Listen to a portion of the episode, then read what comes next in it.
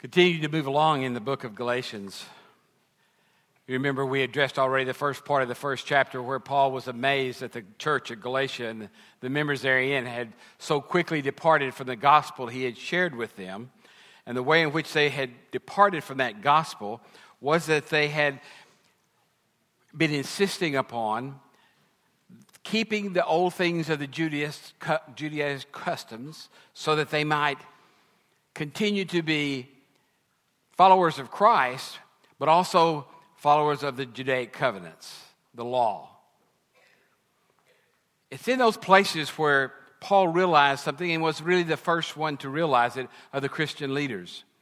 He realized that if you put anything else to go with the grace of our Lord Jesus Christ, if you make anything necessary other than receiving in faith the grace that God has offered you, then you do great harm to the faith that we have in Jesus Christ. And so he spoke strong words to them. Now, you can imagine that they responded to those strong words in different ways. You know how that goes, right? And here we see in these verses, in verses 11 through 24, passages, quite frankly, that I wanted to ignore. I didn't really want to preach this, this passage of Scripture. I don't particularly like it. It's a little bit of a strange thing to say, right? But it is true even though we had been at annual conference all week where we were talking about witness, and even though this was a passage about a witness of Paul, I just didn't want to preach it because it doesn't put Paul in the best of all lights, especially on the surface, especially if you look at it a particular way. He basically says, I know you've been taught a lot of other things by some other people, and they're all wrong, and I'm right. And the reason I'm right is because I didn't get my information, not even from Jesus or from the friends of the flesh, but rather I got all I know directly from Jesus Christ resurrected. Now, if somebody walked up to you today and said, I know your Bible, you love that Bible and you love that book, but Jesus Christ told me, what would you think? Nutcase. Nutcase. Pills, medication for this person. They've been talking to Jesus. And then only they've been talking to Jesus, but Jesus is giving them new rules that they want to replace the rules of the, of the scriptures. You would get excited about that. So I didn't really like this passage of scripture because if you're not careful, in one particular commentary I was reading, this writer was talking about well, how bad this was. There's a lot of danger in this passage of scripture. Well, the minute that writer wrote that, I thought, wait a minute now, Doug, this is scripture. So I read the whole part that this author had to write about this book, and I wrote it, read it again, and I read it a couple of times since. And quite frankly, they got a problem. Uh, that's not really what's going on here at all. But as is all, often the case, people start interpreting and they don't always use the full context of the writings for the situation. Paul's not trying to be dogmatic. He's not trying to be self righteous. He's not trying to be egotistical. He's not trying to be intolerant of those he disagreed with. In fact, he was on very good terms, except for this one point, with the other leaders in the Jerusalem church. He is not trying to set himself against the leaders of the, of the church and those following Jesus, but he knew that these Gentiles were being pushed and beginning to follow something that was not what Jesus intended. And he happened to be the one who was called to be the first one to know that. And the other disciples who had been following Jesus had the examples of Christ before them, but they still thought of Christianity as being a part of Judaism. They couldn't quite make that switch yet. They were trying to, they were sincere, but they still wanted to keep the practices of Judaism alive. It was such a tradition, it was such a part of their culture that they could ha- hardly stand to just break completely to accept a gospel of grace and grace alone through faith. It's not what they wanted to do. And Paul recognized what was going on. He knew that things were at stake in this passage in this time of the Galatian church because it was a church filled with Gentiles, not with Jews, but Gentiles. He knew that the gospel was for the world, not just for those who were Jews. And because of that, he knew that he needed to face, face it directly with strong words to call them back to what he was, he was trying to deliver to them as the gospel of Jesus Christ. There are three big reasons for that. First of all, Paul understood that in this Judaizing faction, the priority of grace was at stake. They were essentially trying to change the gospel that Jesus came to teach.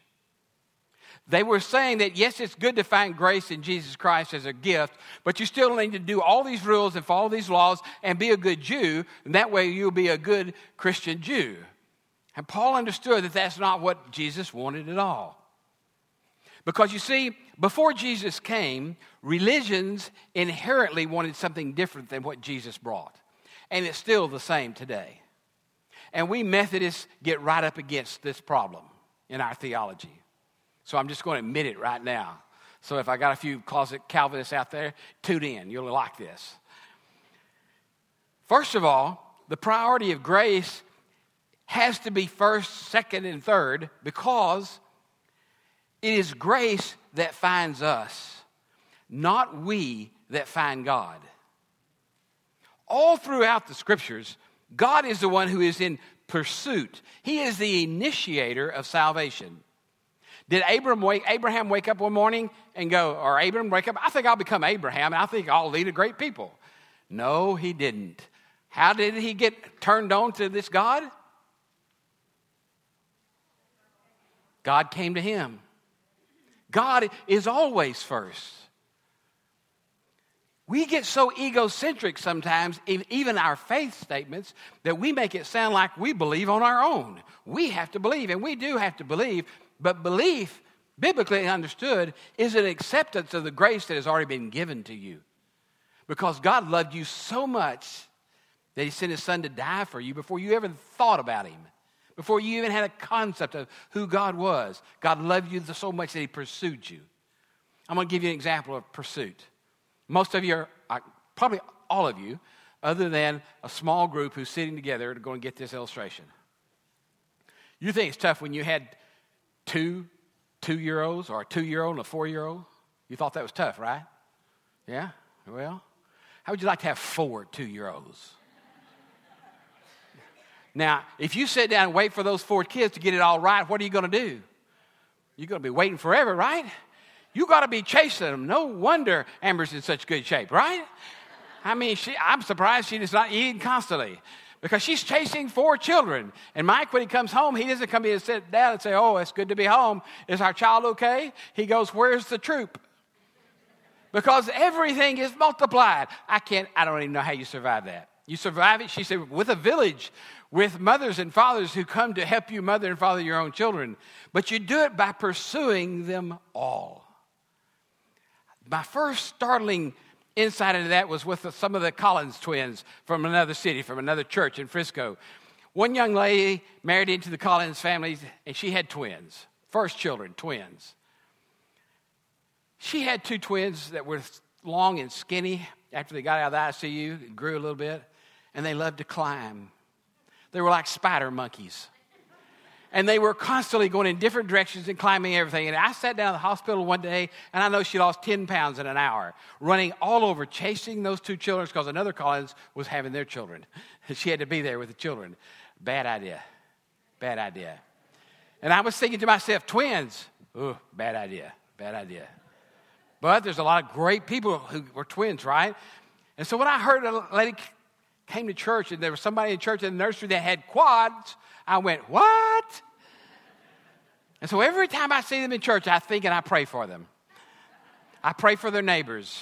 I pray for their mom and their dad. I pray for their grandparents because they have a job to do and they're going to pursue it if it's going to work, not wait for it to come to them. God pursues us. In Wesleyan language, that's called prevenient grace. The reason faith is not a work is because God gives us the grace to ever have faith. Without grace as a gift from God and a wooing of the Holy Spirit, nobody would believe. Nobody would respond. Every human being is constantly wooed and pursued by God and the Holy Spirit. You think about that. Think about the Spirit of God searching every heart, every mind, constantly pursuing them to bring them to salvation, and then works can fly away and get in their proper place in our lives. Works are a result of what we've already seen. I tell that sometimes to new Christians, especially men. I'm, none of these men, I'm sure, here, but they get uh, a light goes on. They say, You mean I'm already saved by grace and I can't do anything to earn it? I said, That's right. So it doesn't matter what I do. I said, No, I didn't say that. After you receive the grace of God, it matters what you do, but it's still not responsible for your faith. It's not. Your faith is a gift of grace from God. And when you accept it, you respond out of the love you have for the one who saved you. If you're responding in any other way, you're becoming religious. And you know what religion does? It kills souls. It elevates people to thinking they're better than other people. It causes people who gather in churches to think somehow we're superior to those that are not in here, but who are out there. We even look down upon them sometimes, don't we? Driving down the street on your way to church on Sunday morning, look at that neighbor out there mowing that yard. Doesn't he know I got children in the car and they're taught, being taught to go to church on Sunday morning? Works, works. Works are fun. Committee meetings are fun. All right, I'm lying now. But with grace comes forgiveness. Committee meetings can be fun and they can be empowering when things are going on for God. Paul knew he had to protect the priority of grace at the young part and starting point of this church, and he needed to do it directly. Secondly, he knew, as he shared in his story, that he had been called for a purpose. Wow. Isn't Paul lucky? I mean, he got the blinding light. He got to be blind for two or three days, and then it all cleared up, and he got it. Wow, we all want the blinding light and the flash of lightning, right? I mean, we all want to see that miraculous thing happen so we know we are who we are and what we're going to do. It doesn't always come that way to all of us, but, but like Paul, every one of us is also called for a purpose if we have received the grace given in Jesus Christ's name. It's not just preachers and teachers and Sunday school leaders and board chairmen and committee members. It is every walking, breathing Christian who's been called to share in the exact same purpose. And that is to take the grace that we have received and use it to reveal Jesus Christ so that the lost can see Christ, so that the lost can see love, so that the lost can be experiencing what we're enjoying. We're not saved because we're special or because we're good.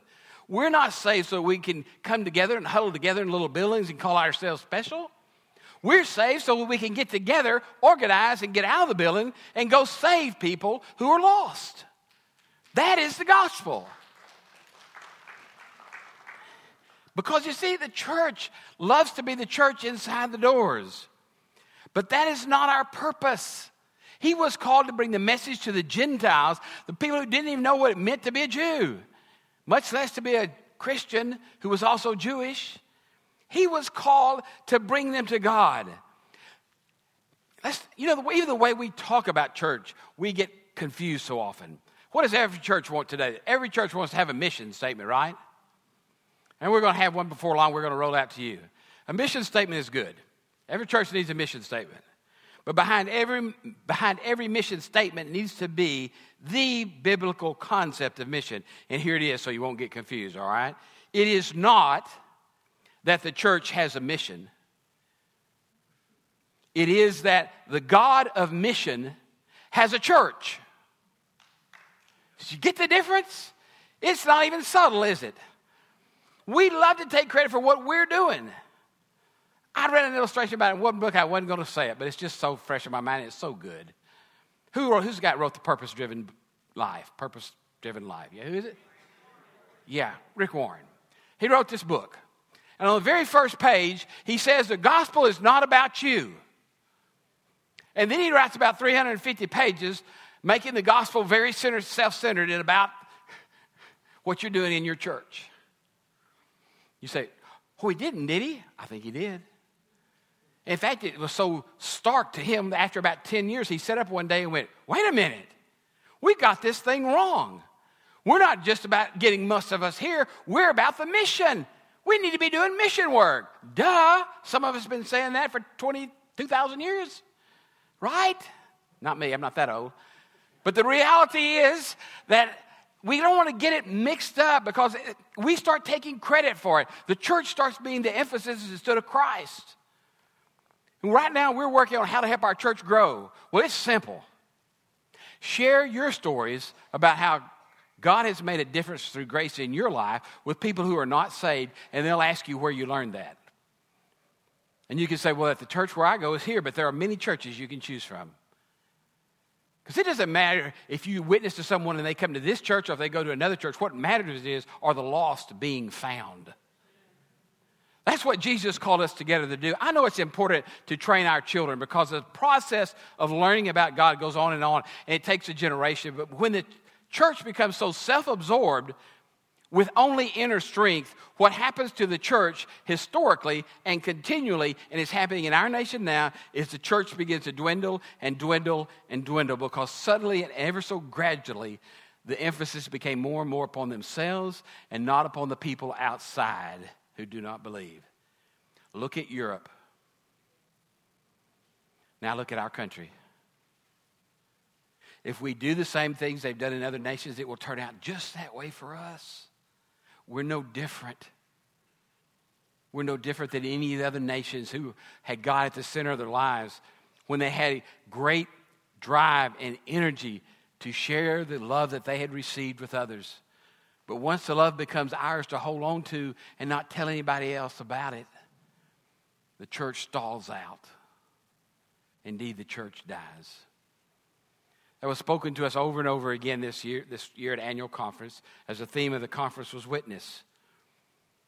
It's a very important theme and one we must had already centered on for ourselves. Faith is not centered on ourselves but on the lost of the world.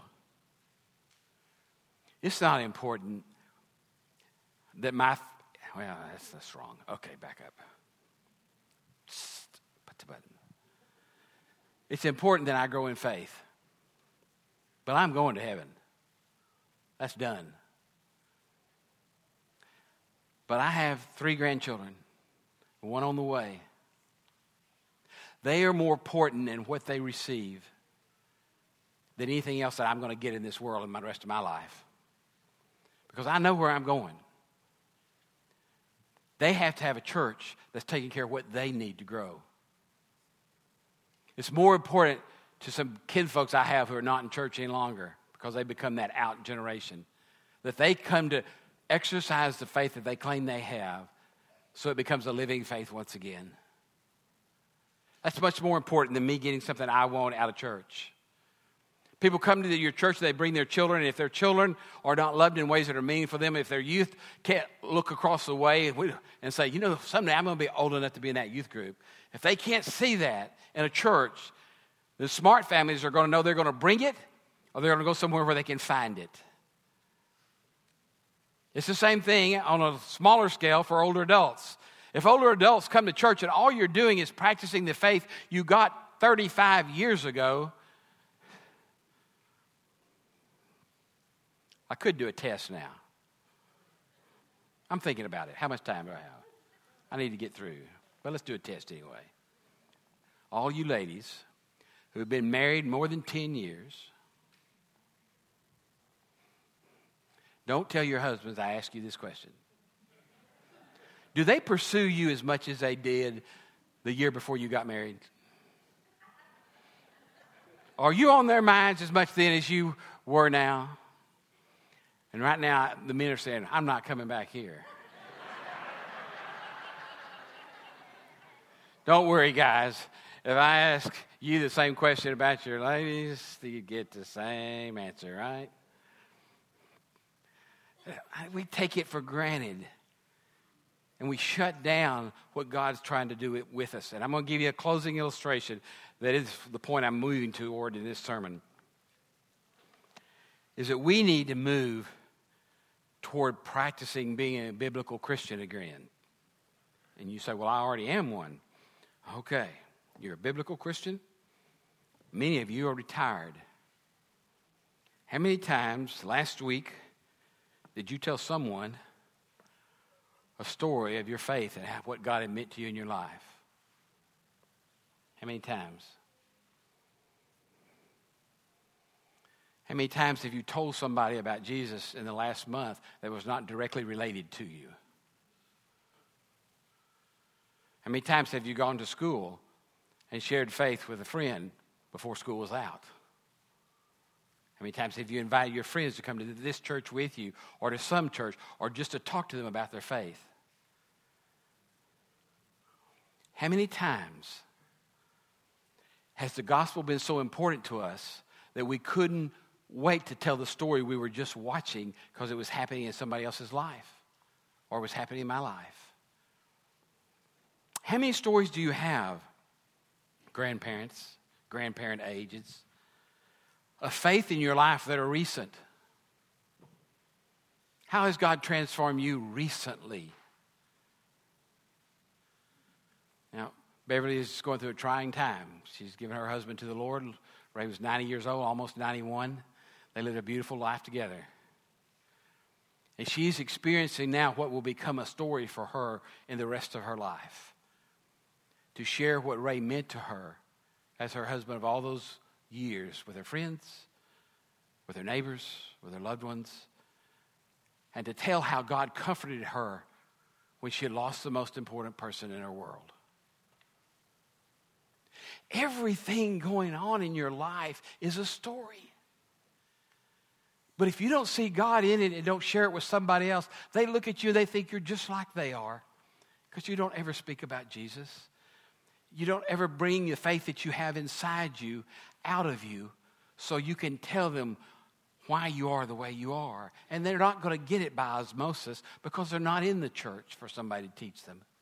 They're out there, out there. I'm reminded of a war movie that I watched, and I'm reminded was a bad commander. And he was talking to the troops. I don't know why they ever obeyed him, but he wanted them to charge the hill. And out there was the enemy, the machine gun nest at the top of the ridge. And they were looking at one another, and he said, We got to take that ridge. And they're going, well, We'll be right behind you. Right?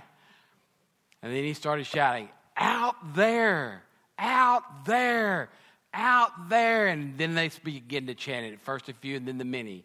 And they took the hill. The lost are out there. They're at your grocery store. They're at your pharmacy. They're in your neighborhood. They're in your towns. They're all around you. Every other person you meet is lost, either lost practically or lost completely. They don't know Christ or they don't haven't in ages practiced the faith they claim to have. They're lost. We have to go out there. That's why you were saved. Not just for your own soul, but so that you could be a part of saving the lives of others. You have beautiful stories. Every one of you are unique. No one of your stories are the same. You claim inside you a lot that God is doing for you. Bring it out. Why did I make that good choice? Well, because I go to church, because God speaks to me and tells me to live a certain way. Let that story out. Let it out. Please. Because one of you may be the one that tells a story that touches my grandchild, or touches my cousin, or touches my uncle or my aunt, or your parents or the people next door. I don't know what it's going to take, and I don't know if we can do it. You say, What do you mean you don't know if we can do it? Who's done it?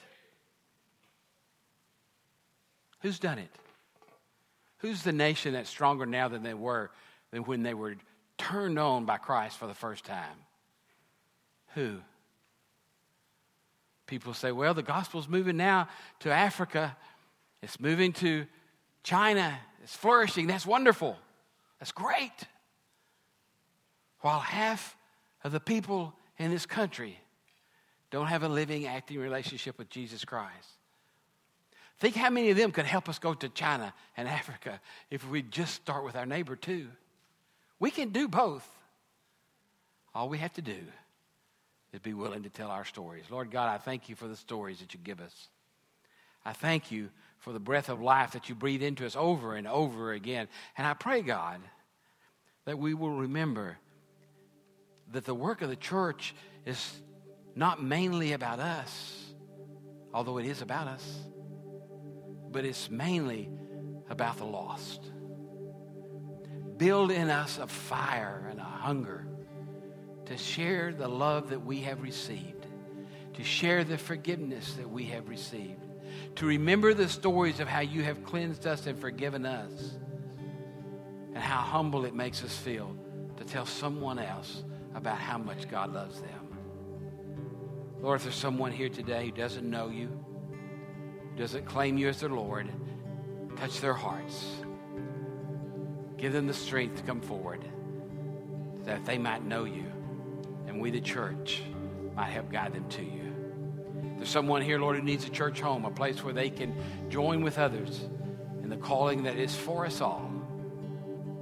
Lord, we'd love to have them become a part of this family so we can keep reaching out and bringing in other members intended to be a part of this family of Christ. Be with us as we sing, Lord, and let your spirit inspire our hearts. I ask it in Christ's name.